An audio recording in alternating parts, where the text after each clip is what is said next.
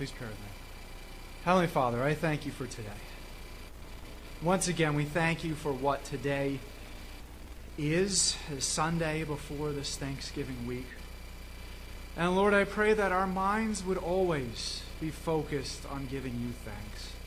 That our minds would always be focused on the thankfulness of Thursday and not on the gimmies and, and wants of the following Friday. But that our hearts would always be focused on being thankful and content with what you have given to us. And we thank you that you've even written in your word what, what Paul gave to us as the key of life, the secret of life, being content with whatever you have given to us. And knowing that we can do all things through Christ who strengthens us. So, Lord, I pray that as we uh, work our way through these last few spiritual gifts, that you would uh, open our ears, open our eyes, open our hearts to hear what you have for us this morning, that your seeds of truth may be buried within us and bear real fruit in our lives. And I pray all these things in Jesus' name. Amen. In the sports world, there are sports fans of different teams, and then there are sports fans of different teams, right? What I mean by this is, is, this is that there are certain fans who just sort of root for a team by default.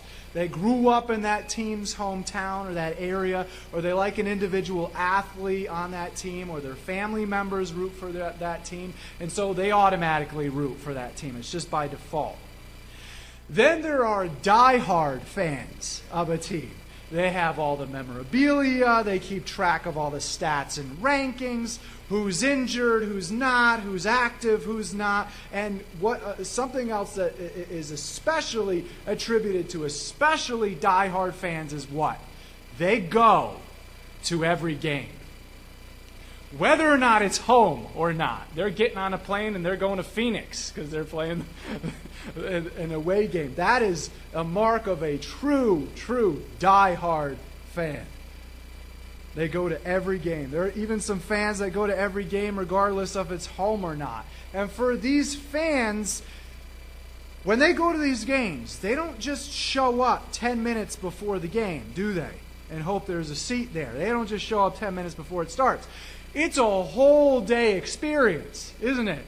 You're getting up early and you're going to what? What always takes place before the game? The tailgate party.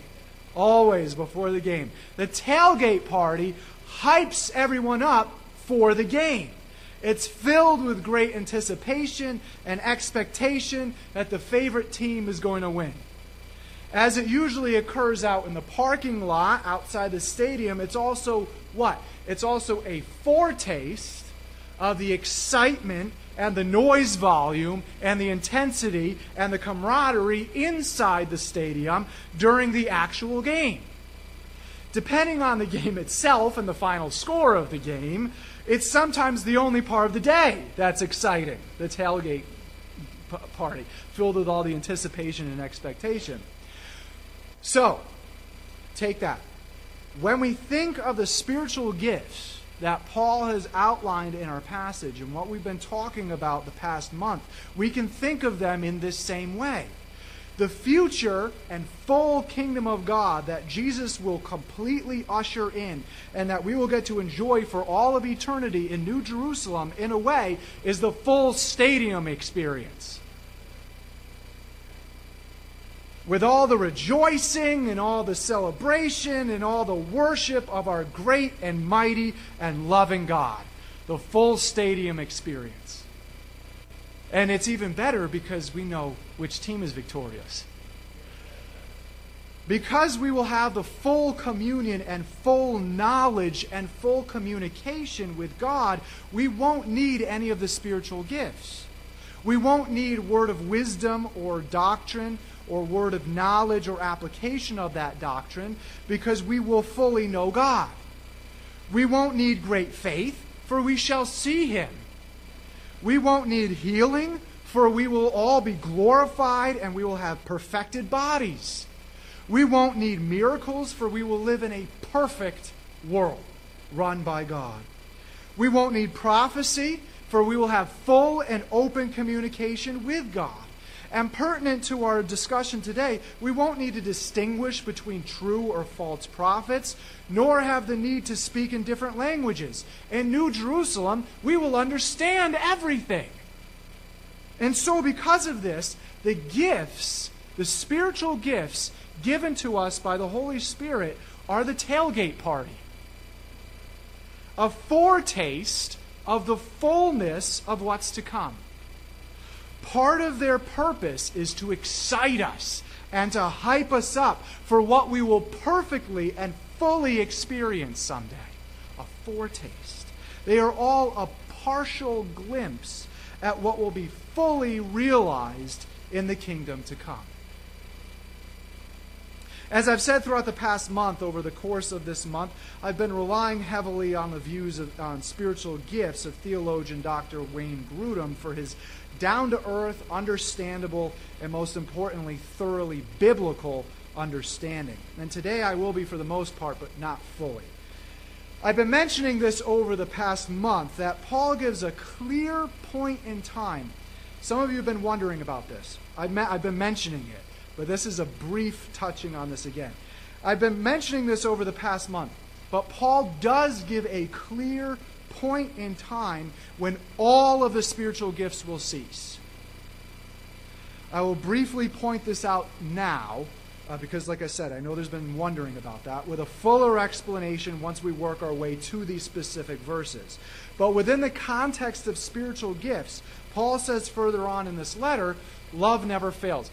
You, you, you may have heard some of these verses in this chapter at a wedding, 1 Corinthians 13. Love never fails. He goes on to say, But if there are gifts of prophecy, they will be done away. If there are tongues, they will cease. If there is knowledge, that, that, that word of knowledge, it will be done away. And here where we get, here's where we get to the timing. For we know in part and we prophesy in part now, but when the perfect comes, the partial will be done away. When I was a child, I used to speak like a child, think like a child, reason like a child. When I became a man, I did away with childish things. For now, right now, we see in a mirror dimly, but then face to face. That's coming.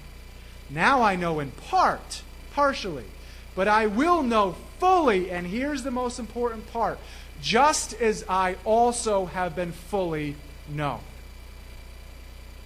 So we see that no matter what the spiritual gift, they will all be done away with when what is described as the perfect comes in verse 10. Everything will cease when the perfect comes. What's the perfect? Well, Paul says, explains that in verse 12. When he knows fully, just as he's been fully known fully known by whom? Well, God, right? Has God ever not fully known us? No. He fully knew us before we even were conceived. He fully knew us. He has all, God has always known us fully and perfectly. But it's us who don't know God perfectly yet, just as He has already always uh, known us. And we never will know God fully and perfectly as much as He has known us until when? Do we still know fully God, God fully as much as He knows us? No. So when will that happen? When Jesus returns and fully ushers in the kingdom of God. And we won't have any need for any of these spiritual gifts. Now, I know there are different interpretations of what the perfect in verse 10 means. I'm not bashing anybody. There are different inter- interpretations, such as the perfect meaning the spiritual maturity of the church in different places or as a whole.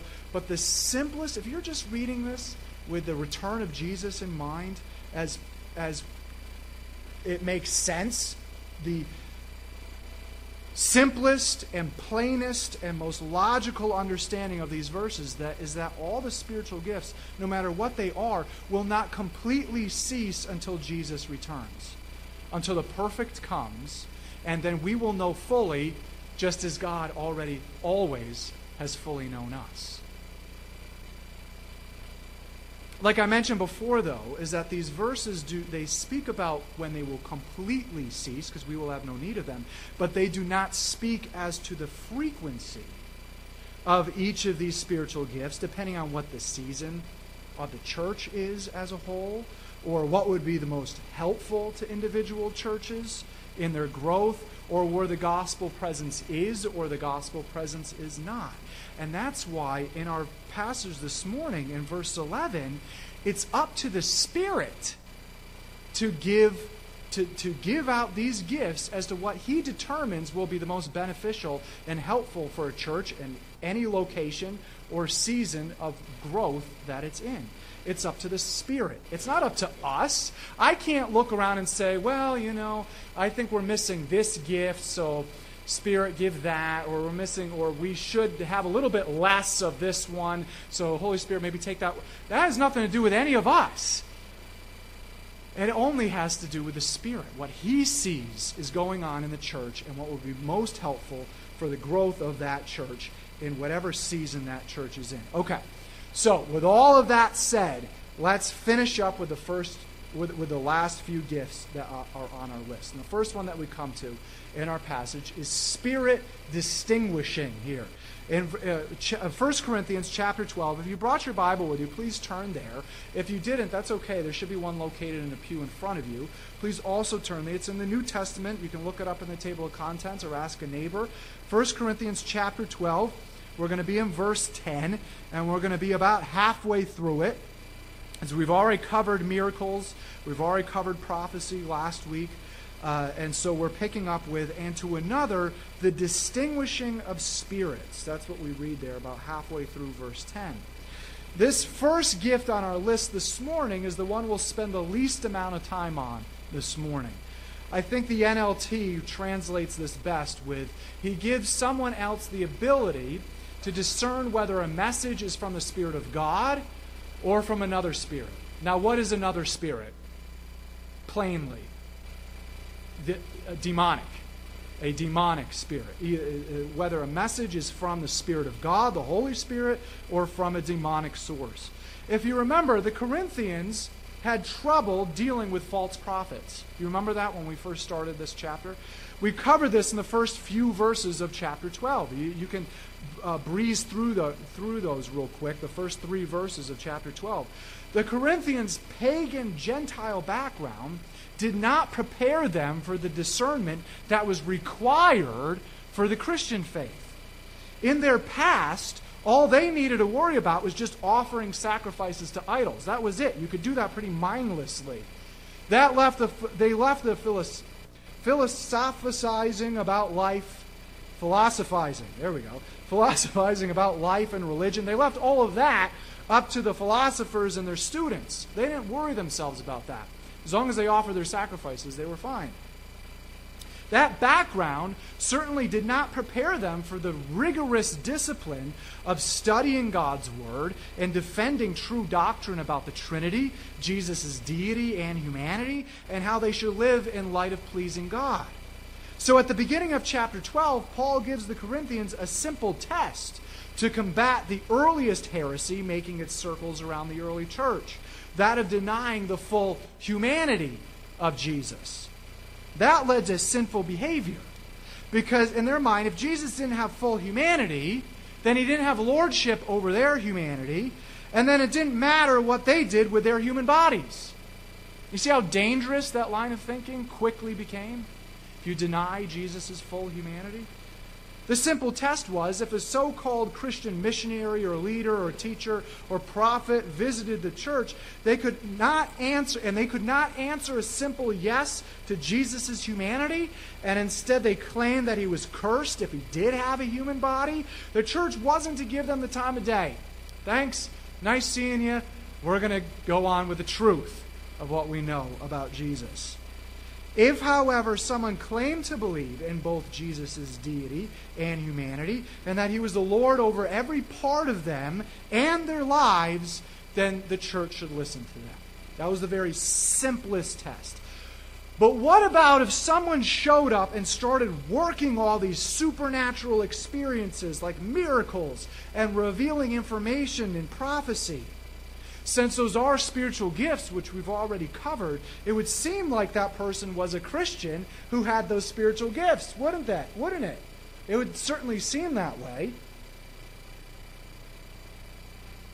But just as the Corinthians weren't prepared when it came to differentiating right doctrine from heresy, there also was needed the gift, the spiritual gift, of distinguishing between powers, distinguishing between spirits, distinguishing between powers. You see, even demons have power.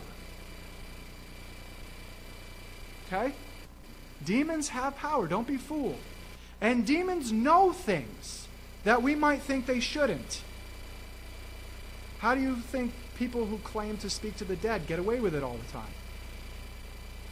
Demons have power, and demons know things we think they, they shouldn't know.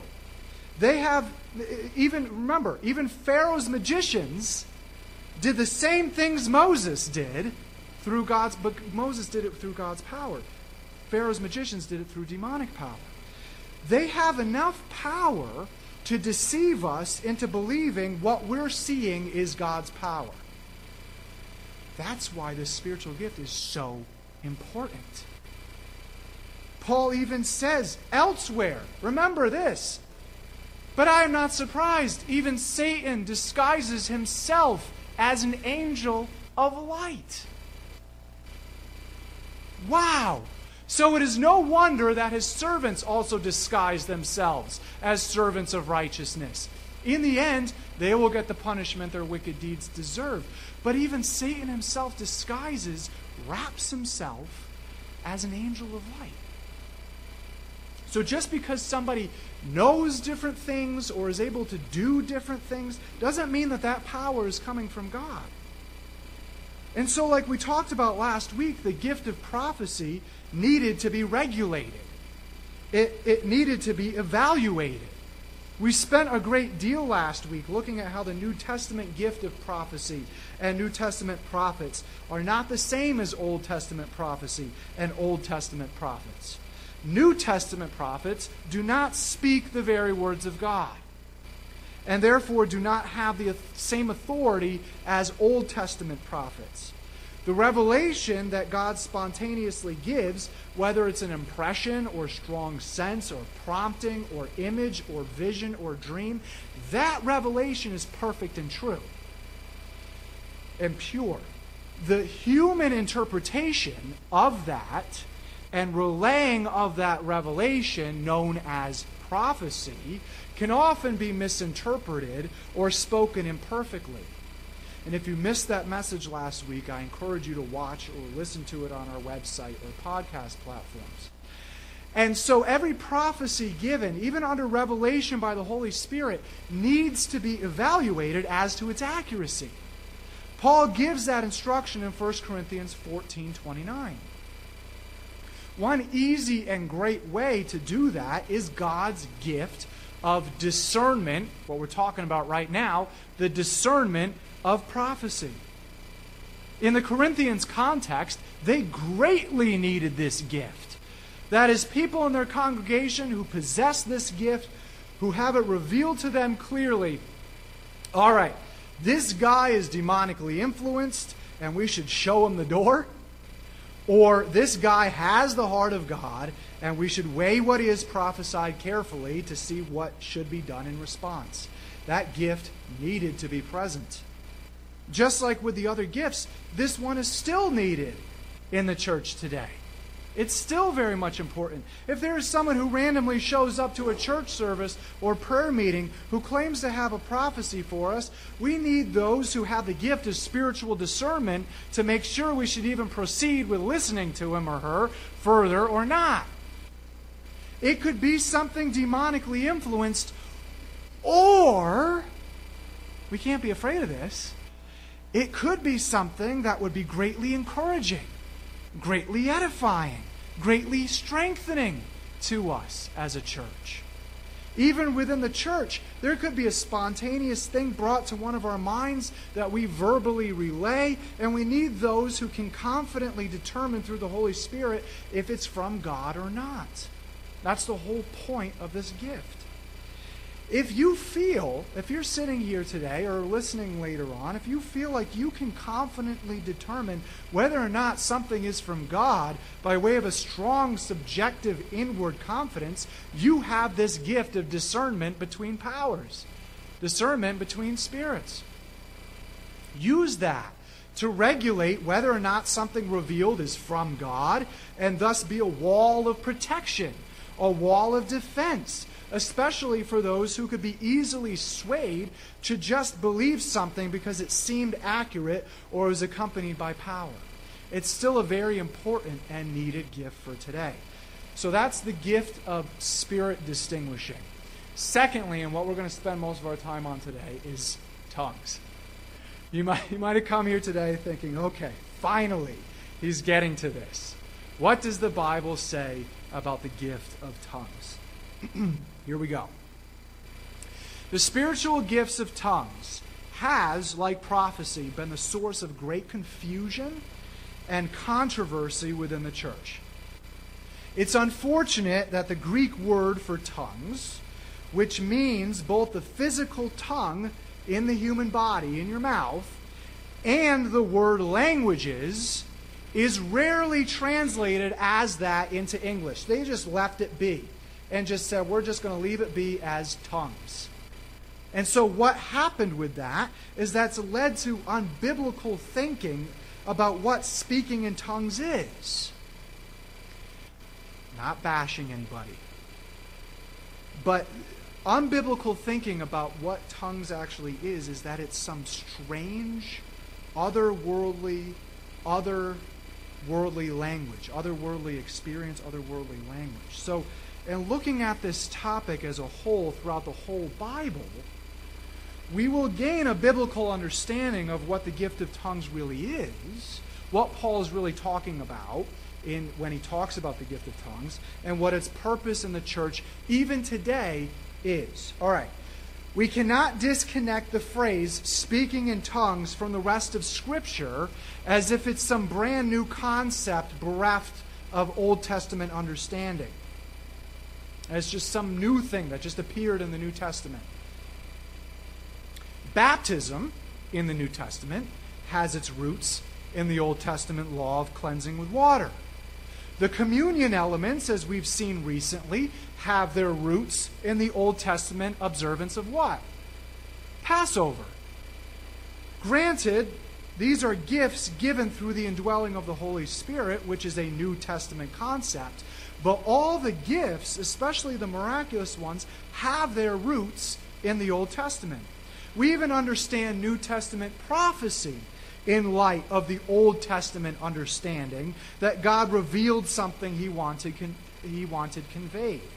So, in order to understand this in the most biblical way, we need to see it throughout the Bible as a whole, and most importantly, not most importantly, but throughout the Bible as a whole, and in the most simplest way throughout the Bible as a whole and in the most simplest way, not reading something into reading something we shouldn't be into it. Firstly, when we see the word for tongues translated in the Old Testament, it only and ever means languages.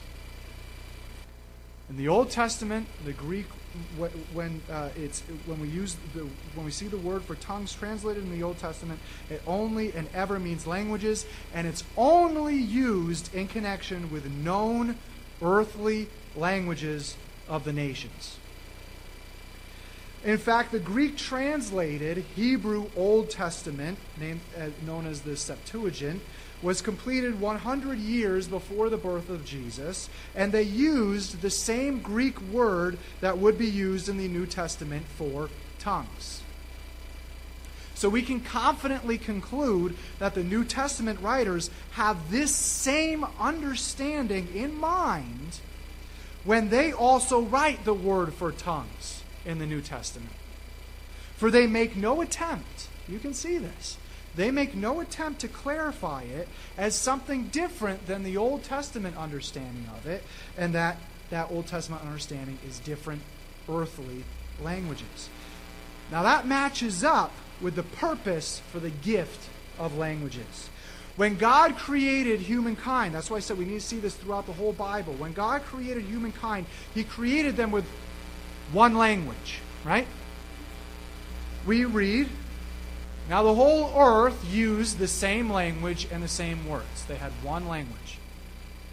As humankind became more and more sinful, the strength of the human race became incredibly dangerous. God lamented that because of their unified language, nothing would stop how evil they would become again. This isn't the. When we get to Genesis 11, it's not the first time God's lamenting about how evil humanity can become. Because this is after God had already lamented that He had even created humanity and destroyed the whole world with a flood. So, again, wanting to slow down the wave of evil from consuming humanity once again, God intervened. And He created many and many different languages and gave them out to everyone as they're constructing the Tower of Babel. The only thing people had common at that point, once God confused all the languages, created all these different languages, handed them all out, nobody understood what anybody else was saying. The only thing that people had in common now was finding others that spoke their same language and spread out over the earth. Now, actually obeying the command that they had blatantly refused to obey following the flood. God said, Now that I've flooded the earth, and Noah and your descendants, what you're supposed to do now is spread out all over the earth. And they said, eh, we're not going to do that. We're going to stay in this one place and build this tower up to heaven. So now they're forced to obey God's command to spread out, out all over the earth. Sin and disobedience caused the curse of fractured languages. And ever since then, over the rest of the thousands of years of humanity, what has that only caused? Confusion, wars, people doing horrible things to each other. That is something we still struggle with right now fractured languages. Sometime after work was abandoned on the Tower of Babel, God called a, a man named Abram, who he would rename Abraham, to start a nation dedicated to God. Those descendants would form the nation of Israel. Israel would have one language Hebrew, right? They would have one language used to praise God. All the Psalms used to praise God were originally written in what? Hebrew. Now there's one language out of all the languages in the earth that is used to praise God. Every other nation on the earth would not possess that language. They had their own language, but it was only used to praise their gods and, in reality, curse the one true God. This was. All the other nations of the earth would have to look to Israel to find faith in the one true God and praise Him with Israel's language. This was a somewhat improvement and progression in praising God with a language. However, we know this. You read the Old Testament. Israel would fail time and time and time again to represent the light of the one true God. And God would need to provide another way to fulfill for the world what Israel forfeited. Thus, the second person of the Trinity, the Son of God, the fulfillment of the purpose of Israel and being the light to the rest of the world, came and paid our sin debt on the cross. Three days later, he rose again and unleashed a new covenant between God and man, known to us as what? The new covenant. Now, instead of the world being beholden to the testimony of Israel and only praising God through Israel's language, a new progression in human history began. On the day of Pentecost, the 120 believers in Jesus gathered together, were suddenly indwelt with the Holy Spirit. And what did they start doing? They began speaking in different languages. We read that the crowd around that place in Jerusalem was comprised of Jewish people from every nation on the earth, and they were bewildered to hear their own languages being spoken by the believers. They were completely amazed. How can this be? They exclaimed. These people are all from Galilee. And yet, we all hear these people speaking in our own languages, nations from all over the earth, about the wonderful things God has done, praising God. This was a turning point in human history. At one point, there was one language, but no one praised God with it. Then there were multiple languages, but only one that praised God. Now, even though there are multiple languages, what is now possible? They can all now be used to praise God, can't they? Pentecost symbolized that Jesus was now for everyone, regardless of the language spoken by them. And that language could be used to praise God. Fast forward to the future, standing before the throne of God, and we read, After this I saw a vast crowd, too great to count, from every nation, from every tribe, from every people, and from every language, standing in front of the throne and before the Lamb. They were clothed in white robes and held palm branches in their hands. So people from every language, using every language, are using those to stand before God in heaven. That is where we're headed. Right here. That's where we're headed. A redemption of the curse of scattered languages and all the heartache that has arisen from those differences over the thousands of years of human history. This is the redemption and the blessing of that curse. We started out with one language to praise God, even though we gave that up. And we will, re- we will, re- we will be redeemed into one language again to praise God. So, thinking about tongues in this way, just as healing, prophecy, and miracles are foretastes of the full kingdom of God, the gift of tongues is also a foretaste of the full kingdom of God. And it's redemption of language to praise God. Therefore, the gift of tongues, if you want to write down a definition, the gift of tongues is having the gift to speak in earthly languages and dialects. The one speaking doesn't understand, but someone else in the world does. It is not a sign as many churches will preach, it is not a sign for true faith in Jesus that everyone must experience. It is not a sign for true faith in Jesus that everyone must experience. That's not biblical. And, and, and thinking that if you don't ever experience speaking in tongues, you're not a, a true believer. That's not biblical. Paul outright rhetorically asks, All do not speak with tongues, do they? All do not interpret, do they? And the resounding, rhetorical, obvious answer is no, of course not. That's what he intends there. Furthermore, when Dr. Luke, who wrote the book of Acts, wrote it, he was Paul's traveling companion at a couple of points, and no doubt discussed many different things, including the phenomenon of speaking in different earthly languages as a gift and sign of the Holy Spirit. Neither one, you can read it in the book of Acts and all of Paul's writings, neither one clarified in any of their writings that Pentecost was something different from the rest of the experiences of speaking in different languages that are referenced throughout their writings. Nobody clarifies that. So, we can confidently conclude that what happened at Pentecost is what continues on through today through the gift of languages. We know from Scripture that Paul had the gift of languages. Some interpret that when Paul says, If I could speak in all the languages of earth and of angels, but didn't love others, I would only be a noisy gong or a clanging cymbal, to mean that Paul could speak in angelic language when he spoke in tongues. Therefore, they surmise those who have the gift of tongues today can also speak in a heavenly language.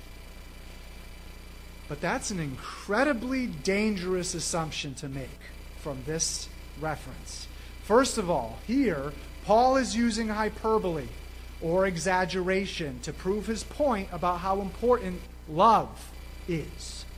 He is saying that even if he could speak all the language, uh, languages on the earth and he could speak angelic languages, but didn't have love, he'd be aggravating as someone pointlessly smashing together cymbals. Anybody who has a kid that got their hands on a drum set knows what I'm talking about. Furthermore, Paul recounts a vision he had at one point when he was caught up into paradise and heard inexpressible words, which a man is not permitted to speak. So, there is a heavenly language, there is an angelic language, but it's one that no human is allowed to speak, with or without the Holy Spirit. The que- so the question remains what's the point of the gift of languages? In another part of the world where the gospel presence is not, has not been established and the word of God has not yet been translated, the gift of languages is incredibly valuable. Incredibly valuable. The speaker doesn't understand what they're saying. They may even be speaking in their own language. But through the gift of languages, those hearing it understand it and are driven to put their faith in Jesus. That's why Paul says, So then tongues are for a sign not to those who believe, but to unbelievers. Just as healing, miracles, and prophecy point to and remind us of the coming fullness of the kingdom of God, the spiritual gift of, of speaking in another language to praise God points to the coming day when people from every tongue and every language will gather together to praise God. It points out the new covenant age we belong to, of God extending faith in Jesus to anyone, regardless of native language, and the insurmountable grace he has towards Gentiles in bringing us and our Gentile languages into his family of faith. He didn't have to do that, but he did it out of his grace. The fact that any language can be used to glorify God is a tremendous gift we can be reminded of as the Holy Spirit sees fit and the frequency He determines according to the location and need. But here's the problem and why it's only a foretaste of the future kingdom. Paul points out in 1 Corinthians 14 27 through 28 no more than two or three should speak in tongues they must speak one at a time, and someone must interpret what they say.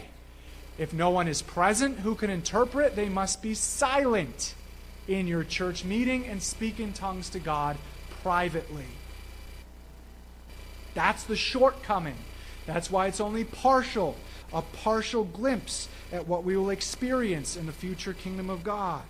If one has the gift of prophecy and they've been given a revelation, they must prophesy that revelation in order to edify the whole church. But if one has the gift of languages and the Holy Spirit starts moving in them to praise God in another earthly language and no one is there to interpret, they must only whisper it to God privately. In that way, prophecy is actually more desirable for the church, for it is always edifying to the church. And in fact, Paul points that out throughout the first whole first half of 1 Corinthians 14. You can, you can read that on your own time. So, what would interpretation include? It could be that there's someone in the location who understands that language and can interpret it for the rest of the people. But Paul also speaks of the spiritual gift of interpretation as well. He notes that. 1 Corinthians 12 and the end of verse 10 and to another the interpretation of tongues. So there is a specific gift of interpretation of tongues.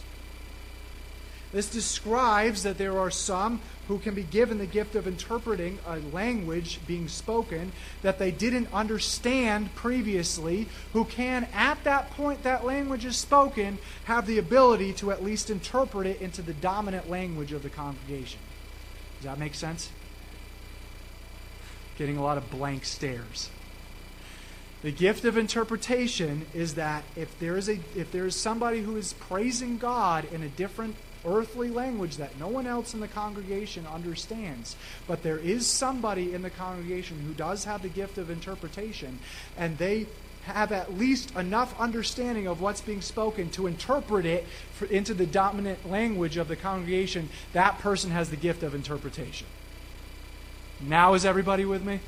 At least more than you were a few seconds ago? Okay. So, as we close this, gift, this list of spiritual gifts, we must remember that it's up to the Holy Spirit.